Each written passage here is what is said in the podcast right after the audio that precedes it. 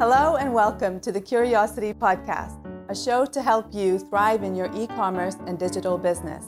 And now, your host, Matt Edmondson.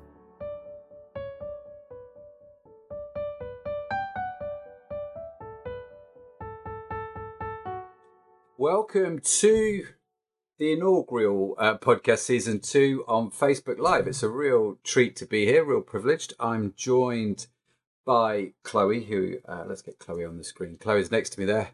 Hello. It's great to Hello, have you on the show, everybody. Chloe. Thanks for joining us. Very cool to be here. Thank you for inviting me on. Oh, it's great. Thanks for being the guinea pig because um, you know what this Facebook Live thing uh, is is quite fascinating, and I, it's it's it's fun recording a podcast, and it's fun recording podcasts with guests.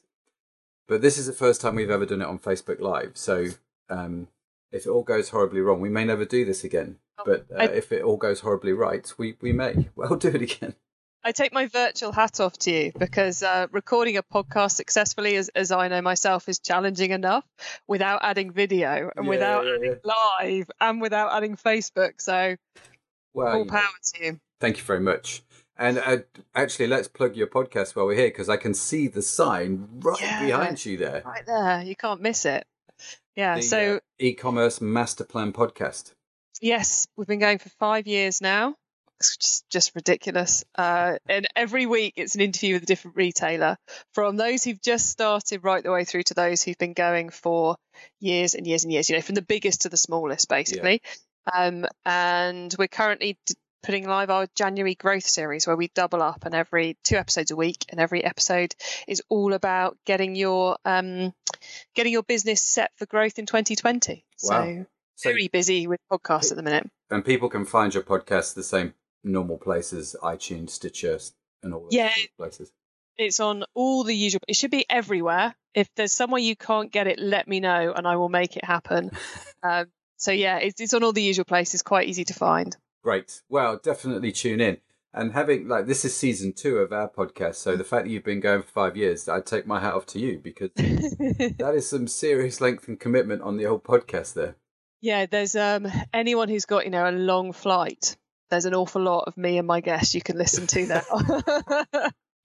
hours and hours yeah, and hours. the long haul. yeah, yeah, yeah. Well, actually, in a few weeks' time, I'm flying over to New Zealand, so I might do a bulk listen and catch up.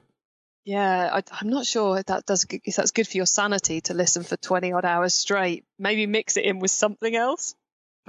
But yeah, Maybe. the option's there if you want it. Maybe, absolutely. Well, listen, uh, if you're joining us live on the show, it's great to have you here. Um, I'm Matt Edmondson, and this is the guest, the wonderful guest, uh, Chloe. Uh, and welcome to January. Welcome to the Curiosity Podcast Season 2.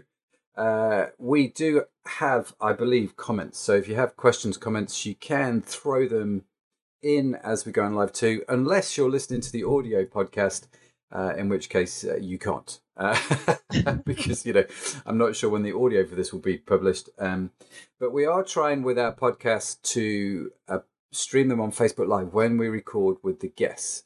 Um, so if you like the show and you want to interact with the guests, come on Facebook Live, join us, add your comments, and we'll try and do maybe a Q&A either as we go through or maybe towards the end. We'll see how we get on. Um, but Chloe, for those of the the audience that don't know who you are, that haven't listened to your show, hmm um, what's what's a brief bio for you?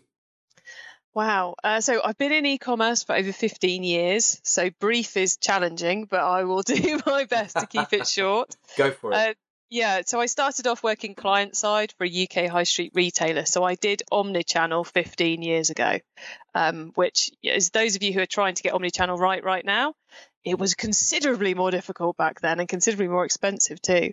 Uh, then I worked worked for and ran an agency for 10 years. Focusing on the marketing side of things, and these days I help e-commerce business owners um, work out how to make their business more successful by helping them solve their marketing problems. And most of that I do by giving them the tools to solve their problems themselves. So that's via the podcast um, and also via my books, and I speak at events and various bits and pieces. So I'm kind of more about education these days than Yeah. consultancy. and you, you, I mean, geez, you sound busy, right? Uh, you've got your podcast going on.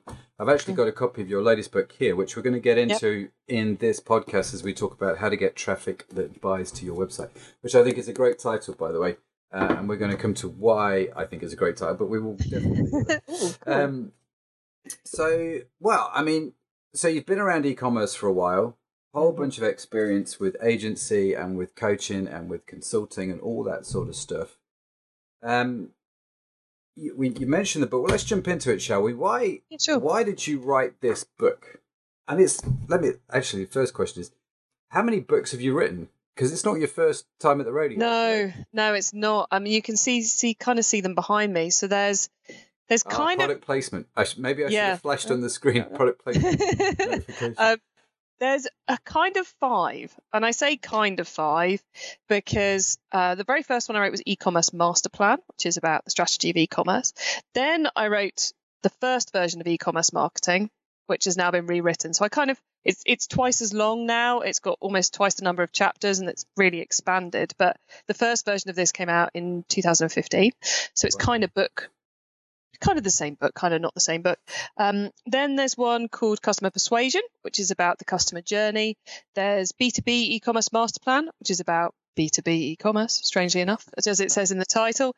And then there's a teeny tiny one, which is somewhere around here, uh, which is called e-commerce delivery, which is about getting your delivery strategy right. And that one's due for a rewrite at the moment. But yeah.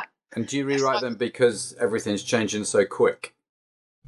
Yes, basically. Um, well, changing so quick, not so much, because I've written each of them from the perspective of trying to give you the background and the structures and the strategy and the understanding you need as an e-commerce business owner, marketing director, marketing manager to make the right decisions. So they're not click here, do this. They're this is why you might want AdWords. This is what you need to think about before you need to do AdWords. So actually, when, as I said, the, the precursor to this one is five years old and having read it very recently, you know, last year because I was rewriting it, there weren't any inaccuracies in it. Right. There were just things I could improve upon. So and expand so, and explain. Yeah, exactly. It's kind of like, mm, am I still proud of the fact it's in that is it in that format, or does it do I feel I can give more? Is more the angle for when I rewrite them, rather than it's necessarily wrong. I suppose, because I, I find those fundamental pieces, the strategy and the what the tools are for and how you make decisions actually doesn't change a lot year on year, but the noise and the options expands massively. Okay. So um uh, it's quite a comprehensive book. Uh I really enjoyed reading it actually. Um so what but why what I kind of think I know the answer, but I'm asking anyway. What the question? What what was the problem you were seeing that caused you to write um, the book?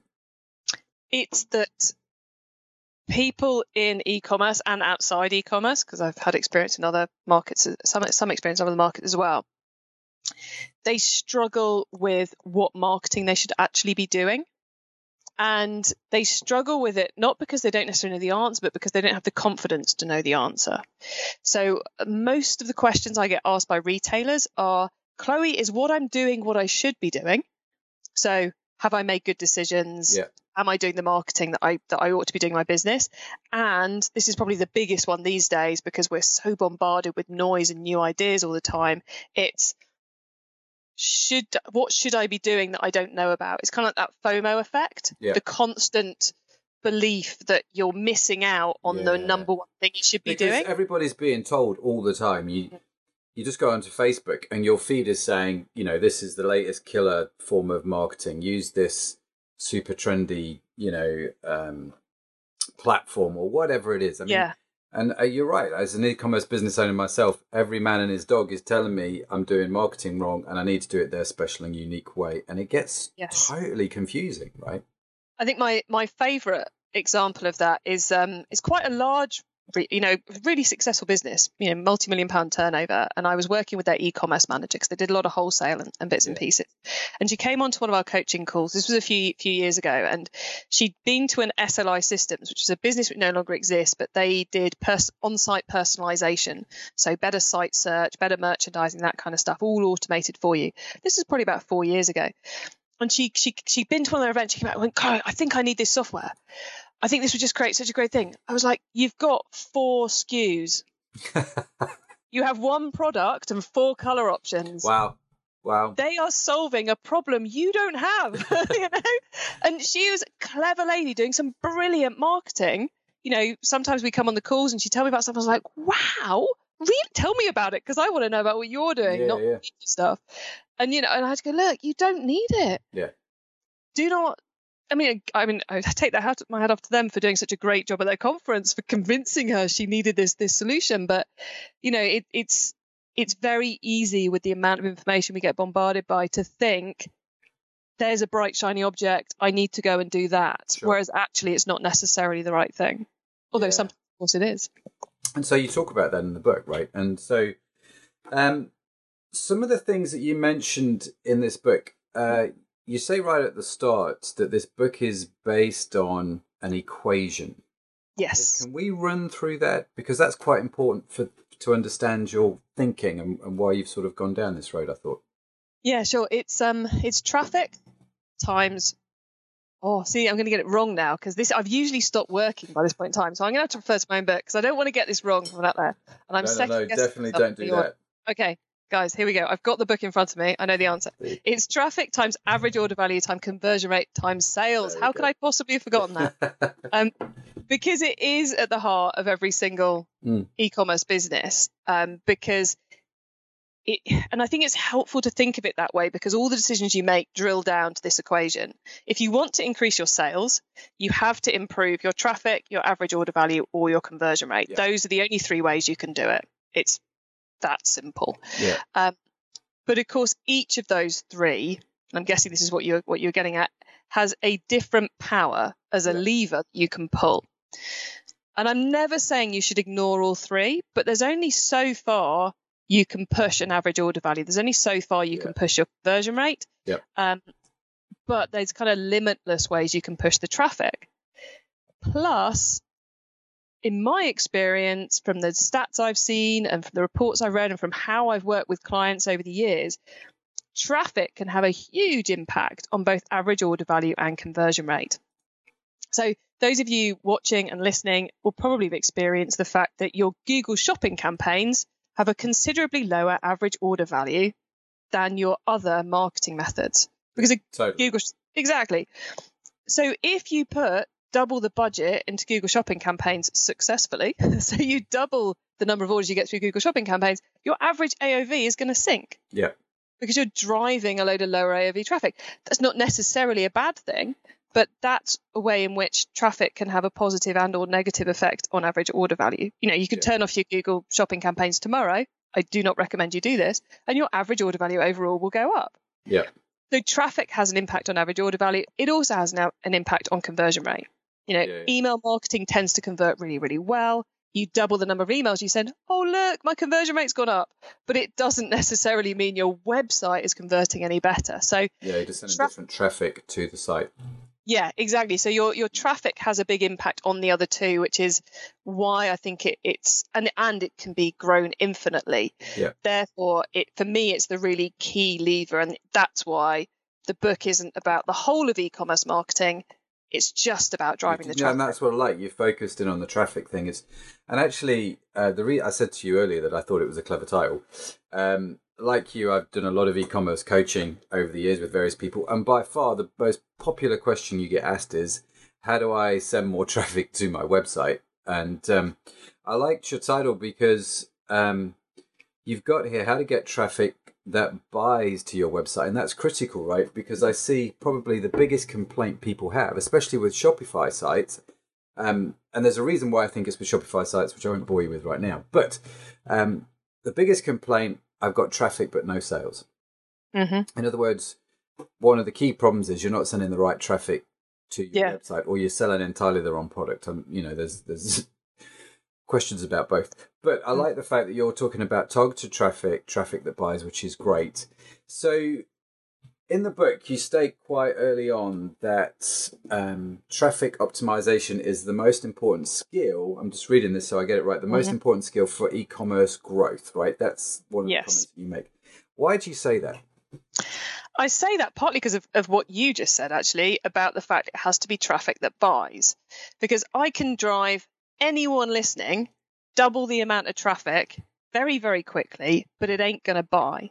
And if you're, and, and I would do that by spending a huge amount of money on your behalf to double it. So if you're spending money and time on that traffic, you have to make sure it's working for you. And that's the process of optimization, is the process of looking at each of your traffic sources and going, which bits of this, because it's never email, it's never Google Ads, it's always the nitty gritty under it. And how do you make that better? How do you take the bits which aren't working and either make them work or turn them off? And how do you take the bits which are working and improve them so they bring you more traffic for less cost? Or more traffic that buys, I should say, for less cost. And how do you then take lessons from that bit to then roll it out to all your other marketing methods? And if you're not constantly optimizing, then you're you're wasting money, you're wasting time, and you're not getting the results you should. And it's, you know, you said you've you've done quite a bit of coaching with e-commerce businesses as well. A lot of what I do for, for actual e-commerce businesses these days are audits. So I get my hands into their Yeah. Google Ads accounts, into their Google Analytics accounts. And one of the saddest things is looking at, or the two saddest things are going into a Google shopping campaign and they've just got one ad group with one product group that's got everything in it. And they're like, we've done it. Oh, you so haven't done it. And they haven't set up any negatives or anything. It's just like, oh my God, yeah. you've paid so much more money to Google than you should. Mhm. And the other one is is actually just the Google Ads account overall. They turn it on and and I actually talk about um, a client in the book who who I've helped I've been coaching them through through some AdWords improvements over the last few months. And last year they as in 2018, Yeah. they're a Christmas focused business. They put their ads live and they didn't make any changes. They just put it live. And you can see in the change log what happened. They put it live in October and they just left it live till the last order date. Wow. And this year we spent a huge amount of time on optimization and we've improved the ROI something like 70%. We've spent a lot more because Yeah. there was opportunity and the sales have gone up and we're in the process of analyzing that now. Yeah. But if they'd done that the year before, they'd have had What an impact. Yeah, it would have. and had. it's it's just a case of getting used to on a Monday log in, look at your Google ads, make the improvements. Yeah. It's interesting you say that because actually it's funny, you know, I go and help other people and I don't I don't profess to be a Google AdWords expert. I really don't. But I know the basics. And um last year throughout the year we got so much better. It was one of the key strategic aims. We got so much better at Google AdWords. Our Mhm. Google AdWords spend is a quarter of what it was, but it's generating more sales Awesome. Well done. which is phenomenal when you think Mhm. of the cost of Google AdWords. Um, yes, it's, it's not an insubstantial line of your budget, is it? no, you know, it isn't. Um, I mean, at the height of it, we were spending probably about fourteen, fifteen thousand pounds a month with Google AdWords, which for some is a lot, for some is not a lot, but that's just what we were spending. We even did an experiment one month where we just shut it off completely just to see what would happen to sales. That was that was squeaky bum time, as we like to call Yeah. it. Yeah, yeah, yeah. It was uh, it was fascinating. So, I'm hearing you talk about um, this sort of skill of traffic optimization and doing Mhm. that. So, I'm making the assumption here, and I just want to clarify um, for people Please that are do. listening. Um, traffic optimization is a skill you think people can learn and develop and grow in. yes, I do. Is that right? Very much so. Is it, or is it? It's. I've put here in my questions. Is this something we need to leave to the pros, or do you think uh, people can learn it themselves? I think there's a. I'm going to keep coming I back to Google that's Ads. a difficult question. it- I, I, if- it's a bit of a It is a tricky question. Yeah. I think if you want to be successful in e-commerce and you have any involvement in the marketing side of it, you have to understand optimization Yep. as the skill set. Totally Um, because you're whatever level you're at, you're making decisions about what you spend money on and what you spend time on and the people you hire and the skill sets you want. And if you're not looking at the results and going, is this worth doing? Is this not worth doing? And then looking at and then if you're not sure then looking at what you're actually doing and seeing if you can improve it then what are you doing quite frankly? Uh, you know you're missing a huge trick. So the the general skill of optimization we should all be capable of doing whether we should be the people who are doing the Google Ads optimization, the Facebook Ads optimization, the email marketing optimization, or any of the other marketing methods that that come into this. And and those, those of you listening, I will keep referring to Facebook Ads, Google Ads, and that because it's just so much easier. It's yeah. such, such a good example for what we're talking about. But this counts for everything, including influencer marketing, yeah, SEO, totally. and the soft stuff. Yeah. Whether you should be the person in house doing the Google ads or the Facebook ads, is another question because as you'll have experienced over the last year of getting good at Google Ads, it's a minefield of complexity.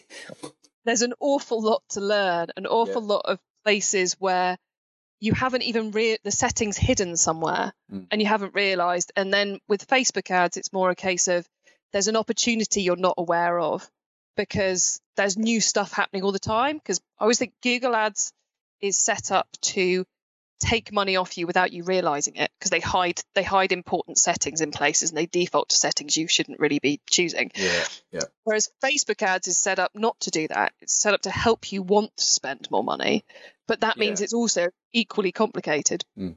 Yeah, neither and, of them are straightforward. No, as platforms, and you you've got to get your head around it. And I mean, you know, I just to be totally transparent, one of the key things that we did to reduce our AdWords spend was we um, we uh, got involved in the team a chap called Ross, who I'm hoping is going to come on the show one day, and he he actually was an expert um, mm-hmm. in the nuances and the, the, subtleties of Google AdWords in a way that we weren't. Um, so yeah, I appreciate it's a mixture. I, as the owner, I need to understand, need to get my head around it, but it, I think, depending on the spend you as well you have, it it doesn't it doesn't hurt to get an expert in. But again, I've come across self professed experts who, well, that yeah.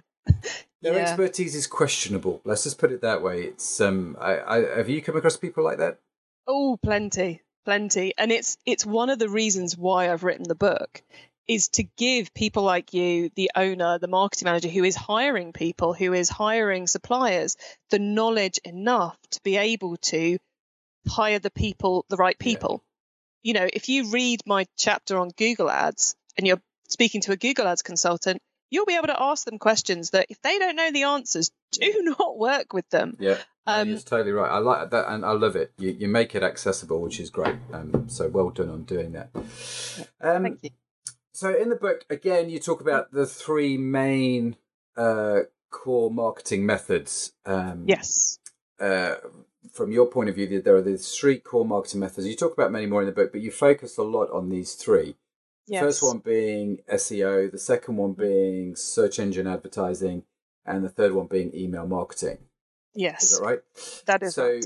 I, I love this little statistic you put in your book. You said that these drive about sixty to eighty percent of e-commerce traffic. In how did you how did you come about that thinking or that, that it's kind of uh, revelation? There's three ways that I came about that, not all of which are mentioned in the book. So um, the first is my experience. When I'm mm. logging into accounts, that's what of successful businesses, that's what I tend to find. Of unsuccessful businesses, they're underplaying in one of those three. Um, the second one is there's a company called Custora in the USA who used to publish the combined stats from all the from all the e-commerce businesses they had access to. So you could see their quarterly where the sales came from charts. And inevitably, in that, it was about 25% email, about 25% SEO, about 25% paid search. And that's where the actual sales were coming from, from all the e commerce businesses they had mm. going through their system. Unfortunately, they don't provide that data anymore, which is really annoying because I, I didn't feel I could put it in the book because the stats are about, I think it's about 2016, the last one I managed to get my hands on, which is two years ago and it's not really relevant enough to put in the book. Yeah. Um, uh, so the third one is in preparing for this book, I was like, how do I duplicate the Custora stats? So I went to um, SimilarWeb. Yeah. Awesome free tool for anyone who wants to find out what their competitors are up to. Uh, you plug in I the URL. The yeah, SimilarWeb.com. It's just the information they give you is unbelievable. And thank Yeah. you, thank you for doing that, SimilarWeb. It's very kind of you. Yes, yes. Thank you, SimilarWeb. Please carry on. Don't Um, stop, and don't stop with no. the free accounts, please. Don't. No, no. please. Um, so what what SimilarWeb do is they look at where the traffic's coming to all these different websites. So we took, um, I got my v, my virtual assistant to do this, and she went through. I think I gave her the top ten UK, top ten U, US, and top ten Australian uh, e-commerce businesses, and we Yeah. looked at where their traffic was coming from. And from those three channels combined, it always comes out somewhere between 60 and 80%.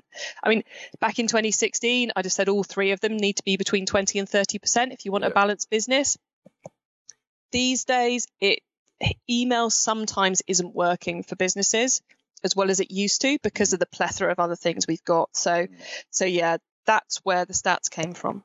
Interestingly enough, um, I was speaking uh, yesterday to a guy who's going to come on the podcast. He's the CEO of Pure 360, um, which is an email marketing platform. And I'm really, really looking forward to him coming on the show.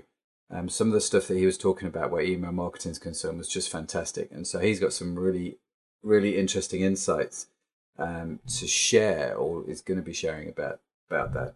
Um, Very so- cool. So I like it. I, you've done this research. You've got the sixty uh, to eighty percent rule, which I, I, I, I think I would have hit the same numbers, um, which is good.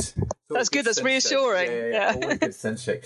Um, so SEO, let's dig into that. Right, uh, Mhm. one of there's a number of things in your book that I like, and I know I keep talking about your book, and I'm, I hope I'm not overplugging it, but do buy the book. Um, it would be my. One of the things that you talk about in there, which I really like, um, and you do it quite early in each chapter when you talk about these things. So you talk about SEO and you say, right, for SEO, this is what you need to measure. This is how you know if your SEO is working for you, uh, which is super, super cool. So, how do, how do you measure your SEO, the, the, value of your SEO? For me, it's less about ranking and much more about traffic and money, which, Mm. given the book's called Traffic That Buys, you could kind of guess that everybody. And we're in the e-commerce business. Let's, let's, Well, we're not in the traffic exactly. business. It's uh, but there's subtle differences. But sorry, I Yeah. interrupted. No, no, that's okay. Um, I mean, when you're working with an agency and you are spending a huge amount of time and money on SEO, then tracking those rankings is worth doing to see the minutia, Mhm. to see the, the improvement. But fundamentally, if those ranking improvements aren't bringing you the traffic that buys, then what was the point in doing the activity? Yeah. So for me, it's really all about looking at the the Google Analytics data and seeing how that changes and improves over time, which unfortunately you can't really drill down to keyword level. Although you can get a certain amount of keyword data, the privacy reasons mean we can't get that much of it. But it's really about how much traffic are we getting from SEO and how can we improve that, and how much um, money is that actually talking turning into? Because it should be one of your um, certainly your highest return on investment channel, and it should be one of your best converting channels too. Yeah, yeah. The organic traffic thing is is critical, isn't it? And it's free. Mm. And I, I I notice it in my own businesses. I notice it with clients' businesses. When your rankings go down, your your your sales go down quite quickly. Um, and it's not always that quick, is it, to re- get the SEO to go back up? So, what are some of the strategies that you found that works with that? Well, that? there's three key parts to SEO. Um, one is to be relevant, another is to be in the index, and then the third is to be important. So, being in the index means Google's allowed into your site and they know you exist, basically. It's usually a couple of tick boxes and you're done and you can move on and worry about the other two but there are some sometimes a platform or a system just causes you massive index issues and that's where you really need to speak to an indexing specialist um, once you've got that sorted out then for an e-commerce business being um, relevant Hmm. so getting the right keywords in the right places on your website is pretty easy because most of your pages are product pages so you can set up some automation uh, that will put the right words in the title tags, product name to title tags, product name as H1 tags. Continues to frustrate me how many e-commerce platforms do not automatically have that set up for It's you. bizarre, isn't it? It is really bizarre. This, the- there are, and this is an important point when you're researching your e-commerce platforms. There are things which I don't think you would you would know to look at unless you were an expert, right? In it, and one of them, the simple thing, that do they put my product name in H1 tags, yes or no? Because that Yeah. has a big impact on SEO, and you should definitely check that out when you're looking at different platforms. This is Yeah, and it, it's incredibly easy to check out as well. You just look at one of their clients' websites, hit Control U when you're on a product page, and search for H1. and what is Yeah. it? yeah. Um, I think the worst one I ever found was where the Buy Now button was the H1 tag, which was ridiculously awful. Just awful. Yeah, yeah, Um, it's bizarre, isn't it? It is yeah. bizarre. It's getting these things right, but you're right. Just um, so you would go to a product page that is in that e-commerce platform. Yeah. So let's say I'm going to pick on Shopify because everyone knows Shopify. So you Mhm. find a Shopify website, you go to the product pages, um, Yeah. and you look at the source code Mhm. um, by hitting Control U or right clicking and going down to View Source, Yeah. depending on what browser you're in, and then just search for the product title. And if it's surrounded Yeah. by H1 tags, what we mean by H1 tags um, is it's going to have the less than, the more than sign, and in the middle of that, it's going to say H1, and uh, and that's going to work well for you, isn't it? I think um, Yeah. searching for that is is super super important. Top tip there. Yes. Top, top tip. Okay, so uh, getting some of the basic rights. What are some of the other tips? Um, so you talked about relevancy and importance. Yes, so relevancy quite straightforward setup. And the good thing is if you've never done any SEO, when you actually bother to get your right keywords in your right places on your product pages, because all the rest of your marketing will have made you fairly important, you may get some very quick overnight results from just letting just telling Mm. Google properly what your site's actually about. Um, but be important is the bit, the ongoing drudgery of SEO.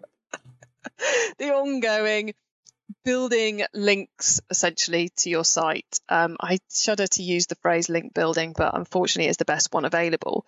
But be very careful if you're going to do link building because these days you can get bad links, and bad links penalize your website. When you've heard people get you know destroyed by a Google algorithm change, it's because they had bad a bad link profile. So the mix of links coming to their website were from bad places, or they appeared at bad times, and all that kind of stuff. It's very complicated but the kind of like the basic guide to it is if you see a site you think it would be really obvious for your business to have a link from then it's worth pursuing a link from that website which is where seo now hugely overlaps with uh, pr and partnerships and influencer marketing and lot and content marketing and lots of other areas so if you're busy with influencers and pr and content then you can probably let your SEO take care of itself to a Yeah. to a certain extent because you're actually building up all the important stuff with the other marketing that you're doing. And what sort of um, time frame have you discovered works well for um, SEO? You mentioned some things can happen overnight, but that's not typical, right? I mean, No. I mean the overnight stuff pretty much only happens if you know if every single title tag on your website is literally this is a this is a website and then you change it to be Chloe's perfume shop or something yeah, and then then you actually put the right things in place then you can get a bit of an of an almost Bit of a overnight hack Yeah. but generally you're talking about several months which is is one of the reasons why people often ignore it is because they're busy with the ads they're busy with the emails and the things which bring in that immediate result whereas the SEO does take several months to really see the impact it's a it's a long-term game and Yeah. over those months you have to keep investing because one of the things Google is looking at is is this website consistently getting mentioned in places they track when a link first appears to your website. So getting 20 links tomorrow is a terrible idea. Getting one link a day for the next 20 days is not a bad idea, Yeah. as long as then you don't not get any more links for the ne- for the rest of the year. So well, You have to is do it gradually. consistency, isn't it? You know, it is. uh, you know, the same thing with social media. The, uh, the same, you know, should I write a blog? It's can you do this consistently? Yes or no. If you can't, don't do it. Um, Yeah. is is always the top thing, and it's the same with that link building, all that sort of stuff, isn't it? Really. Yeah. So we know what we're measuring. We're looking at Google Analytics. We've got to be relevant, important, and indexable. In- in the index. In the index. And um, when it comes to uh, SEO, um, I mean, I always used to be sort of scared by it. Is there any software that you use other than Google Analytics, or is there anything people should look at, maybe, or not really? Um, Yeah, there's a couple of really good ones. Uh, Google Search Console Mhm. is a must because that's your way as a website owner of talking to Google about what's happening on your website. And it gives you some more stats and you can integrate it with your Google Analytics to get more stats. So it's a bit of a no brainer. It's also where you submit your sitemap, which is another way to be in the index. Um, so yeah, yeah, Google Search Console, absolute no brainer. You have to do that one. And Then actually, if you just Google Google Search Console, it will come up. Yes, it's very simple. It's free. It's um yeah, it's it's it's essential. Yeah. Uh, then I mean I love the stuff that Moz do. That's moz.com. Um, they are geniuses in the space of SEO. They have some really nice free tools that you can use to check things like domain authority, which is an estimation of how important Google thinks another website is, which is useful for when you're trying to work out where you want to get links from.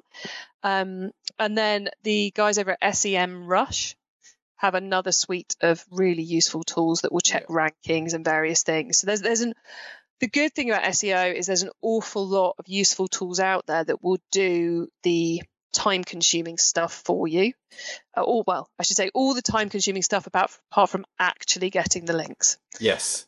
But they, there's a lot of data you can get for free, and you're right with Google, Moz, and um, SEM. SEM. They they they give you so much for free. I mean, obviously they're trying to entice you in with some paid software, um, but actually what they give you for free is extraordinary. And their blogs, I find, um, the content on their blogs is super super helpful.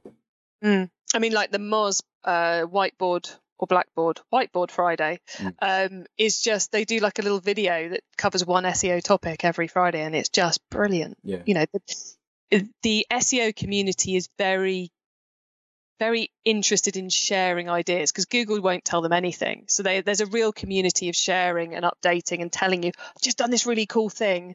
Here it is. So there's there's huge amounts of free information online about the nitty gritty of SEO. Yeah, no, there is. That's great. Listen, if you're tuning in to this Facebook Live broadcast, uh, we are getting a few people liking and loving what we're doing, which is great. But if you've got any questions, do type them in the comments. Uh, and we will come to them hopefully at some point. Um, so, Chloe, let's. We talked about SEO, which is great. Yep. Um, let's talk about search engine advertising. Okay, so Yes. same questions. What am I measuring? What are your top tips? Okay. Go. You are yeah, go. Okay. Right. Three, two, one, go now. Um, you are measuring money spent and money earned. and that really is the only important things. I love Um, how obviously- none of this is rocket science. I genuinely do because people overcomplicate things, and the simplicity Yes. of this is great. It is Yeah. I like I like practicality with Yeah. my with my lessons. Um, yeah, basically that's the two numbers you are constantly looking at, and you need to work out before you start doing anything on them. You need to work out what your profit target is, which usually comes down to a ROAS, R O A S, uh, which is your return on advertising spend, or your CPA, which is your cost per acquisition. And depending on how much your average order value fluctuates, depends on which one of those you need to be worrying about, Sure. because CPA doesn't take into account AOV fluctuations, whereas ROAS does. That's essentially the practical discount to them. If you need to know how to calculate them, Google it. I'm not getting into any more equations uh, today. and I think I think uh, every industry, every Mm. industry, and the e-commerce industry is by far no exception. Likes to abbreviate everything. We like ROAS, CPA. Um, Yeah. You know, it's just CPC. CPC. I mean, we could just go on. Yeah. And if people are just tuning in right now, they might think we're talking about Star Wars characters. We're not. We're actually talking about e-commerce, right? So no, it's great. Okay, so they're the things that we're measuring. hmm Um, so, what are some of your top tips for doing better and better at search engine advertising? um, go granular, I suppose, would be the basic one. So, what do you mean Um, by that? Go granular. Well, you if you want to get the best out of Google Ads, whether you're doing Google Shopping campaigns or you're doing keyword advertising, the more focused you can make your activity, the better it generally performs. Mhm. So if you have an ad group that has, if you're selling, um, I don't know, we'll go with mugs. Mugs are always a good example. If you're selling mugs, then there we go. We got we got a Ferrari mug and a grey mug, Yep. right? So this was my 40th birthday present from a friend. I hastened to it. Oh, very cool. Um, so, if you have one ad group that has the keyword Ferrari mug and the keyword grey Pantone mug in it, Yep. with an advert that talks generically about mugs, because you can't talk about the Ferrari or the, the grey Yeah. Pantone in that ad, that then goes to your homepage, this will perform badly. Yep. Um, it will perform badly because you're not really helping Google help you because you, you, you've created quite a disjointed Yep. set of things. Um, but it also will confuse the customer because if a customer who wants to who wants a Ferrari mug, who's clicked on an ad for a Ferrari mug, who's then goes through to a landing page that's not about a Ferrari mug, where they've got and then got to search for the Ferrari mug, they ain't going to convert. Um, someone who's searching for grey Pantone mug, who sees an ad that just talks generically about mugs, they're unlikely to click on that. And click through rate is one of the ways in which Google um, analyzes how strong your ads are. Mhm. Because on the Google Ads platform, for each space on every search someone does, Google is running an internal auction to work out who deserves to be placed in those search results. And one of the most important factors in that is your quality score, which is something which Google calculates and they tell you about. You can add it as a column in Google Ads and it will tell you how good your quality score is. And if you've got a really high quality score, you will pay less for position one Mhm. than someone who hasn't got a high quality score, and you're more likely to appear in position one and on page one. And a large influencer of quality score is how likely someone is to click on the ad when it's positioned next to that Yeah. keyword. So by being granular, what I mean is you should have two separate ad groups. Mhm. One for Ferrari mug that has the keyword Ferrari mug in it, um, and has an advert that talks about the Ferrari mug and goes to the landing page for the Ferrari mug, and then a separate ad group for grey Pantone mug Yes. that has an ad for the grey Pantone mug and then goes to the grey Pantone mug page. And that's how you should be structuring your ad group. Yeah. So if you're starting off or you're you know you've just had it live and you haven't really done anything with it, then start off by looking at your best selling products and build the ad groups around them or your best selling categories and start small and then expand it out. Expand and it if you. Yep. and if you find that with um you know with great with Ferrari mug that keyword when you're looking at the search terms people are actually using you find you've got people who are that for some reason or other Google's showing it to people who are searching for Porsche mug and you sell a Porsche mug and you're getting a lot of clicks on that for some unknown reason despite the fact it's a Ferrari ad then it's time to create an ad about Porsche so it's starting small and then looking at the data Yeah. to work out how you build Yeah. you know it, it's so tempting to create 20 keywords for every single product and spend three weeks building this massive google ads account whereas actually what you'll be doing is you're wasting time and you're not learning from the data so it start small learn from the data and then keep it granular as you Yeah. build it up and that's brilliant and I, I love that and but it, the bottom line is you've got to be in it every day to understand and watch and monitor the data right that's that's Yes. the critical thing you've you've really got to be keen to to look at it um and we found actually with facebook advertising Mm. you can take it one stage further so if i'm selling ferrari mugs i may have an advert which goes to ferrari uh, enthusiasts. I may have an advert which goes to F1 enthusiasts. I may have an advert which goes to F1 enthusiasts in the UK. And Mhm. you can really break it down and see which ad sets convert the best for you yeah by getting that granular thing, but only do it with products that actually sell. And the other critical Yes. thing which you said, which I, I just want to emphasize, because I think it's so important, is when you do an advert for uh, your Ferrari mug, there's going to be a plethora of people now selling Ferrari mugs online. I think if you, if you do, I think Chloe and I want commission. Hashtag the same. Um, but if you're if you're running a face a, a Facebook ad, a Google ad, whatever, to um, Ferrari Sorry. mugs, take them to the Ferrari mug page on your website, mm-hmm. and you'll find um, that your your Google AdWords will be much better, as you have said. Um, and I think you also find they're cheaper, right? Because if I just do a Google AdWords mugs or Yep. sports car mugs, um, they they always cost more than if I do a campaign around yellow Ferrari mugs, which is much more niche and targeted, which is actually what I'm selling. Um, but the keyword cost will be much lower. Yes, it's something which um, we did an awful lot of Google ads when I was back in my agency days, and I'd often have members of the team coming up to me and going, "The client wants us to bid on this." like like we were we did some work for a company who sold um, silk flowers, and they wanted to bid on flower arrangements, and we were like, it's really terrible idea because it's an expensive keyword. And most people looking for that are not looking for what you're selling. yeah. So it's going to be expensive and it's not going to convert very well. And we must have spent six months, various meetings where the owner would bring this up and go, look, you really, the nicest possible way, not that we put it this way, but it's a really stupid idea. But, you know, you put it in all kinds of lovely terms. And it got to the point where it's just like, right, you know, the guy, the, the, the account manager came up to me and went, they still want to do it. I said, right, fine. Email them back, tell them we will turn it on on Monday and we will report on Monday afternoon how much it's sold and that we take no responsibility for the return on investment achieved. And they, they, the client came back and went, Yeah, that's fine, great, do it. So we reported back on Friday and it spent a grand and we'd had one sale for 50 quid. Wow. And we sent this back to them. They were like, I, I make the numbers up, but it was something of this magnitude. yeah, yeah, yeah. And they came back and they went, actually if they were the real numbers. Yeah, they were. It was something along those lines, and they went, "Okay, you can turn it off." And and then, but then we had like our next quarterly catch up, and they went, "Why aren't we bidding on flowers?" oh, really? We have to just waste another like two grand this time for you. Yeah. So, so yeah, it's um, yeah, it's it.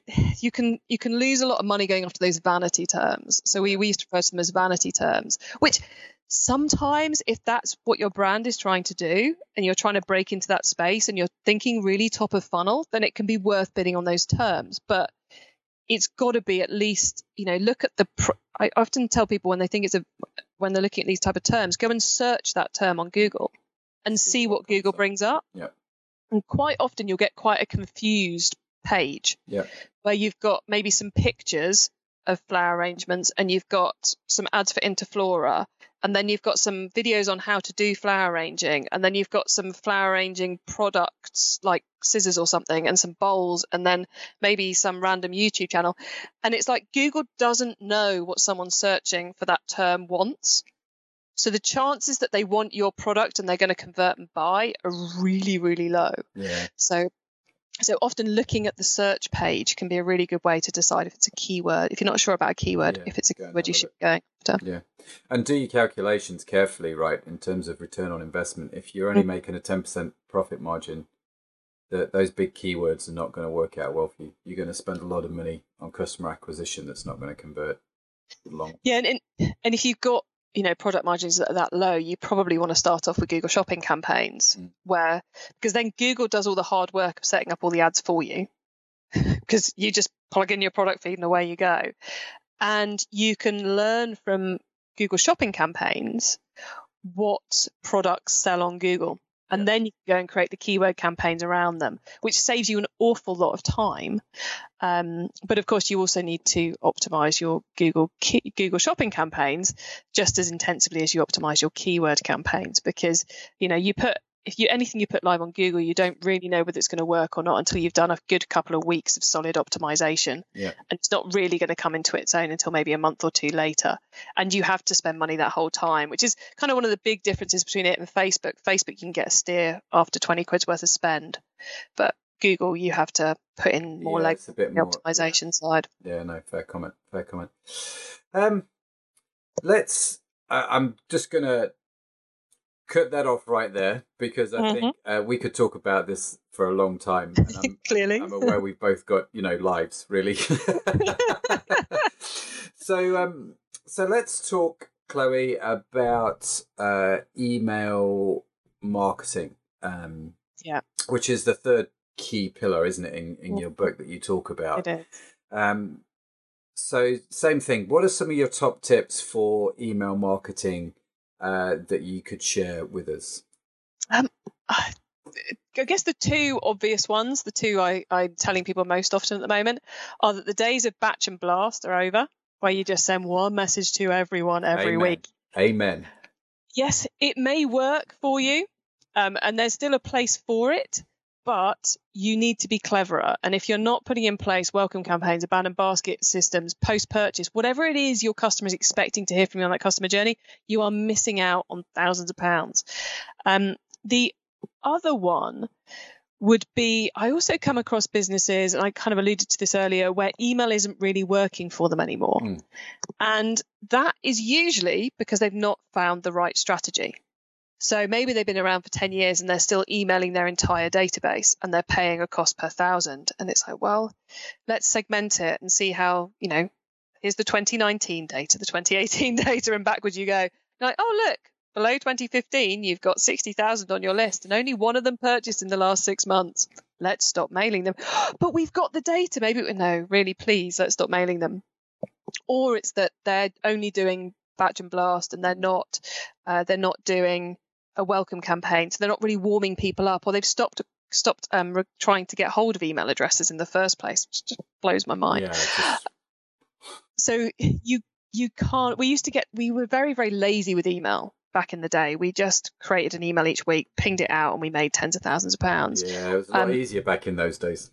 It was a lot easier. And it, but if you're clever with your data and you're looking after your customers and you're sending them good quality information, good quality products, and good mm. quality messages, and using it as a way to build a relationship with the customer so you build that trust you know so you've got reviews and trust scores in every email and you're responding to what they're interested in then you will find email works it's a lot more work than it used to be um, but the good thing is once you build those automations then they deliver for you week in week out and they bring you those sales so it's you really do have to have a strategy these days and think about what you're going to build and what messaging you want to get out there and to who you want to send it yeah, to. Yeah, and when you want to send it.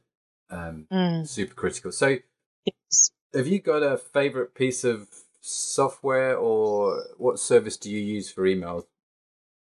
Me personally, I use Omnisend for my emails, mm. which is one of the the email marketing, uh, the email, um, the e-commerce that's the word I was looking for. so, uh, yeah, just what we do. It's just written all around me. Is the word e-commerce. I can't even remember it. Um, you hyphenate or not? That's the key question. I don't hyphenate. I just can't be bothered anymore to hyphenate. Life's too short for hyphenation. um, so, in in the word email or in the word e-commerce. Exactly. Exactly. Yeah. So, Omnisend is one of the email marketing platforms. Um, I have quite a close relationship with them, so um, I use use their platform. Okay. Um, I'm are hearing they, English company, American. They are Lithuanian. Okay. Yeah. Um, great. How did company. you come across them? Oh, now you're asking me to stretch my remarks. I think they got in contact about um, partnering on some content or the podcast. So they're, they're sponsors of my current January uh, growth series Great. at the moment. Um, I also do quite a lot with um, Klaviyo. Yeah. Or Super Klaviyo. at the moment, isn't it? Is it Klaviyo or Klaviyo? It, it's Klaviyo. Oh, is it? I know this because. Um, Did you get told I'm, off one day? Yes, basically. uh, I'm I'm going to be doing quite a bit with them this coming year. Great. Uh, and no, I like them. They're a good company, actually. I, I really like what they do clever. They are. They are. Um, expect to hear a lot about them in the UK this year. They're getting quite aggressive in their UK positioning this year. So, um, so yeah, Klaviyo, I, very popular. I know a lot of people are doing great things with that. Um, and then Pure 360, I like. Mm. Dot Digital, I like. Um, I think it's a bit like website platforms. You have to find the right email software solution for you. Yeah. And by that, I mean you need to look at what you need, what you need to integrate with, what you're planning on doing, what their pricing structures are, and find the one that will give you the support and the options that you need. And these days, that all, that's not just integrating with your website, that's integrating with your merchandising system. Yeah. Um, that's integrating with maybe you're doing push notifications, you want to test SMS, you're doing WhatsApp, Facebook Messenger marketing. You need to, if you can manage them all from one hub, man, life is easier. Just um, changes everything. It does. If you can does. integrate with them, and there's a lot of them about now, and you know, like you say, Klaviyo, Klaviyo, um, Pure 360, they're all good. Active Campaign, Mailchimp, we've used. Um, mm. HubSpot, we've used, although HubSpot's quite expensive for e-commerce companies. Um, yeah, there's a whole bunch of them, and like you say, if you know what it is you want out of your email marketing, it's much easier to choose your platform accordingly. It is. You've, um, you've got to. It's a, it's as important a, a decision as what um, as what software platform your website sits on. It is. Um, because these days it even affects your advertising because you want to link the audiences you've set up in your um, email or customer management system with your ads. So you're putting Facebook ads in front of people at key buying, say, key parts of the buying journey and all the rest of it. So if you don't have that happening, you are losing money, basically. Yeah. No, you are totally. And one of the things that I've found actually, I don't know if you can comment on this. Um, people always ask you, well, what kind of email should I do for my industry uh, mm-hmm. or the market that I'm in? I always say to them, listen, go sign up to like 10 people in that industry, sign up to their websites, see the newsletters that they're sending out. What are they doing? What do you like? What do you not like? Um, mm. and, and see what happens. Have you, have you got anything to throw into that? I, I think anyone who hasn't got an email inbox, you know, a Gmail inbox that they are watching their competitors and brands they they think do a great job with email or any other marketing method, you know, if if your competitors send out catalogs and you're not on their mailing list and you haven't bought from them, so you make sure you get all the postal stuff they send out, then you're missing a trick. Because you you need to know what they're up to and you're also going to take great insight from them yeah. i mean i started my career in the mail order industry and we would keep an the buyers and the merchandisers in particular would you know really focus on what our competitors were putting out in their catalogs because we knew everyone knows in the catalog industry that your best selling pages are two, 3 mm-hmm. and your next best selling pages are the back page. Mm-hmm. And then the one that is the page inside that, and then it's the middle spreads. So you can work out what someone's best selling products are by doing that. And you should be able to do the same thing with email to see what's working for them, what trends are working, what messages are working, and then you can, you know, take ideas from that, yeah. but also don't just copy the competition. Make sure you're doing some some good content too. So yes, an email watching account, competitor watching account is is so important. No, it is totally. And I I I I must get 100 150 emails a day. I don't read 100 to 150 emails a day. But these are deliberate companies that I've signed up for because I want to see their mm. trends. Mm. I want to see what they're doing over time. I want to see their frequency. I want to know what they're doing in their subject lines. I mean, it's like a whole masterclass of email marketing that you don't yeah. pay for, right? It's especially with some of the bigger brands that have invested millions into trying to understand this. Um, it's it's it, it's it's very good free learning. Uh, mm. So definitely, definitely do that. And please, everyone listening, if you're going to do it, set it up on a separate Gmail account. Don't do it on your own account. One because it's just you're going to get bombarded, but also because then you can give that login to everyone else in your team. So all of you can go in and look at what people yeah, are doing there's no there's no point in each of you creating your own list of competitor emails. Share the knowledge yeah. um, and it will make all of you better marketers That's a great tip. Great great tip. And you can do that with gmail quite easily can't you? Just set up yeah very easily. Yeah yeah. No straightforward. Okay well listen um I'm aware of time. Uh, uh, can I ask you about one more thing in your book? And yeah, we'll, we'll go for it. Um, it's it's nothing to do with the three things that we've talked about already, although you have mentioned it briefly, uh, and that is this. I'm whole, intrigued. Uh, it's. I think everyone's talking about it, and it's a question I get asked a lot at the moment, and that is about influencer marketing. How do I it's a trendy phrase, isn't it? Which basically means the guy over there who's got a bit of a social media following is talking about my product on his social media platform. Yeah. God bless him. And that's sending people to my website. And there's a lot of stories coming out at the moment, people who have been super successful with influencer marketing, building their business. Um, and I, I, I, I don't want to talk about everything in your book in this podcast because I don't want people to buy it and read it. Um, but I was curious uh, about influence marketing, your experience with it, any tips you've got in that whole area, things to look out for? I think, and I'm I'm aware it's a term which um, is a bit like Marmite. I I have one good friend who runs a very successful e-commerce business. He says influencer marketing doesn't exist. I think that's taking it a bit far. Um, I think it's very easy to get kind of blinded by that. Oh, I must do influencer marketing. Um, it's all ooh lovey lovey, but it's it's it's hard and fast numbers. And what you need to do is you need to is to find maybe 10 maybe 20 people who you want to test a message with because you want to look at the results from those 10 or 20 people and see which one did best and then work more with that and then find more people like that person. Um, a lot of so there are there's various search tools you can use to find influencers and to recruit influencers and to manage them.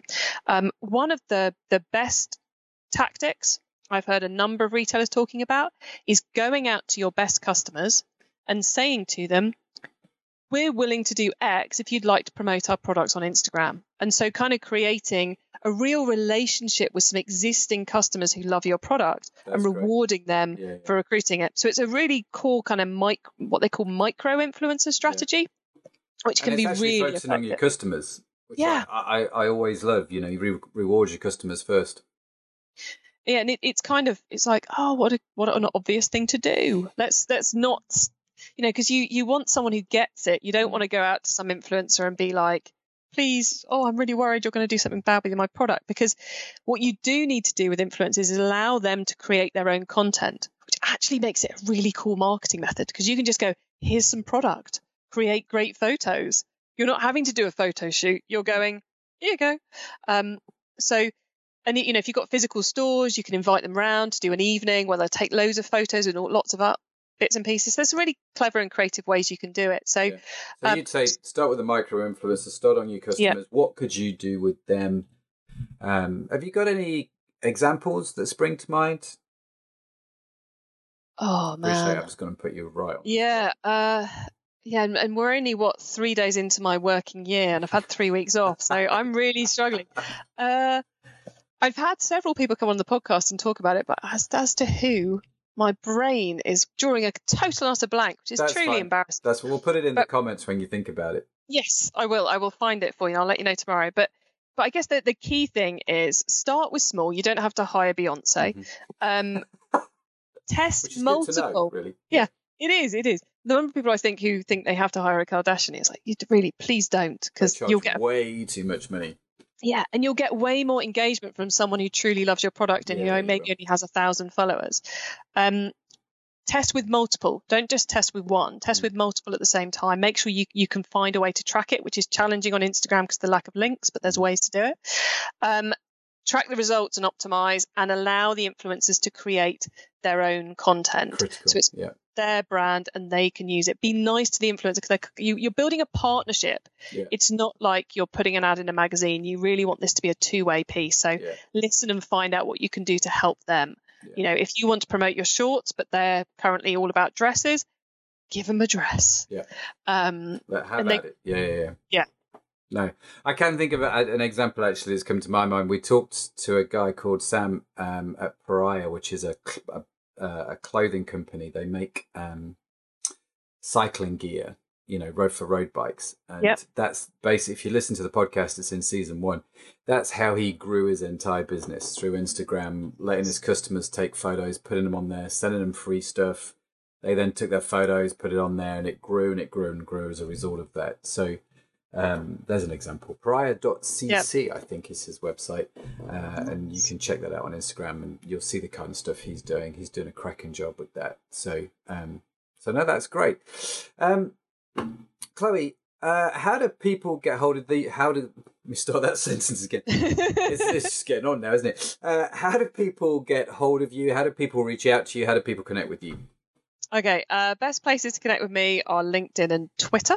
Um, you can find all the links to me on those at ecommercemasterplan.com. Just go to the contact us page, uh, where you, that's also the website where you can find everything else about what I'm up to, including the books and the podcast. And she says, completely losing the book. She wants to wave in front of all your faces. If you want to grab a copy of this, then head to Amazon where it's available as paperback and Kindle all over the world. It's also currently in the process of being published as an audiobook. Yeah. Um, we were talking about this earlier, weren't we? The We fact that you spent hours recording this as an audiobook, uh, which I, I have to be honest, I'm intrigued to listen to how you describe the tables in the book. Um, Yes. and how you solve yeah. that problem. But um, no, it's great that it's on audiobook as well, and I can definitely, definitely recommend the book. Um, if you Thank want to, you let me much. go that way. Um, if you want to know how to get traffic that buys to your website by Chloe Thomas, head on over to Amazon. Uh, for some of you, that may pain you to buy from Amazon, but just you know, swallow your pride a little bit. Buy the book. It is good, good reading. Reach out with Chloe. Uh, it was ecommercemasterplan.com was your website. Yeah, ecommercemasterplan.com. reach out with to Chloe. I'm sure she'd love to connect with you and answer any specific questions that you have got. I am going to call it time there for the actual audio version of this podcast. So, Chloe, thank you so, so much. Uh, and um, I really, really do appreciate your time, your wisdom, and giving us the benefit of, of all that good stuff. It has been fantastic talking to you. Thank you so, so much. Thanks, Matt. It's been really cool being on your show and uh, and getting a chance to tell everyone about some of the lessons in the book. And hopefully, we've helped some people today because I think we've shared between the two of us, we've shared a huge quantity of great advice. So we really hopefully, have. we should charge for this. Yeah, I think we we should have saved people thousands of pounds and increased their sales by tens of thousands of pounds. Which so um, so thank you. No, it's always it's, great to have opportunities to yeah, do that. No, it's great to help people, isn't it? And if you have benefited from Chloe's tip top advice uh, today, then we would love to hear your stories uh, and your testimonials about how that has benefited and helped you. We always like to hear from you guys uh, about how actually these things have helped because often we don't. We just we just Mhm. believe that it has helped somewhere down the line. And it means the world to us when people do bother to connect with us and say, listen, it was fantastic. I really do appreciate it. So uh, do get in touch. Chloe, thank you so, so much. My thank my thanks to you, Matt. Too. It's been an absolute pleasure to be on the show.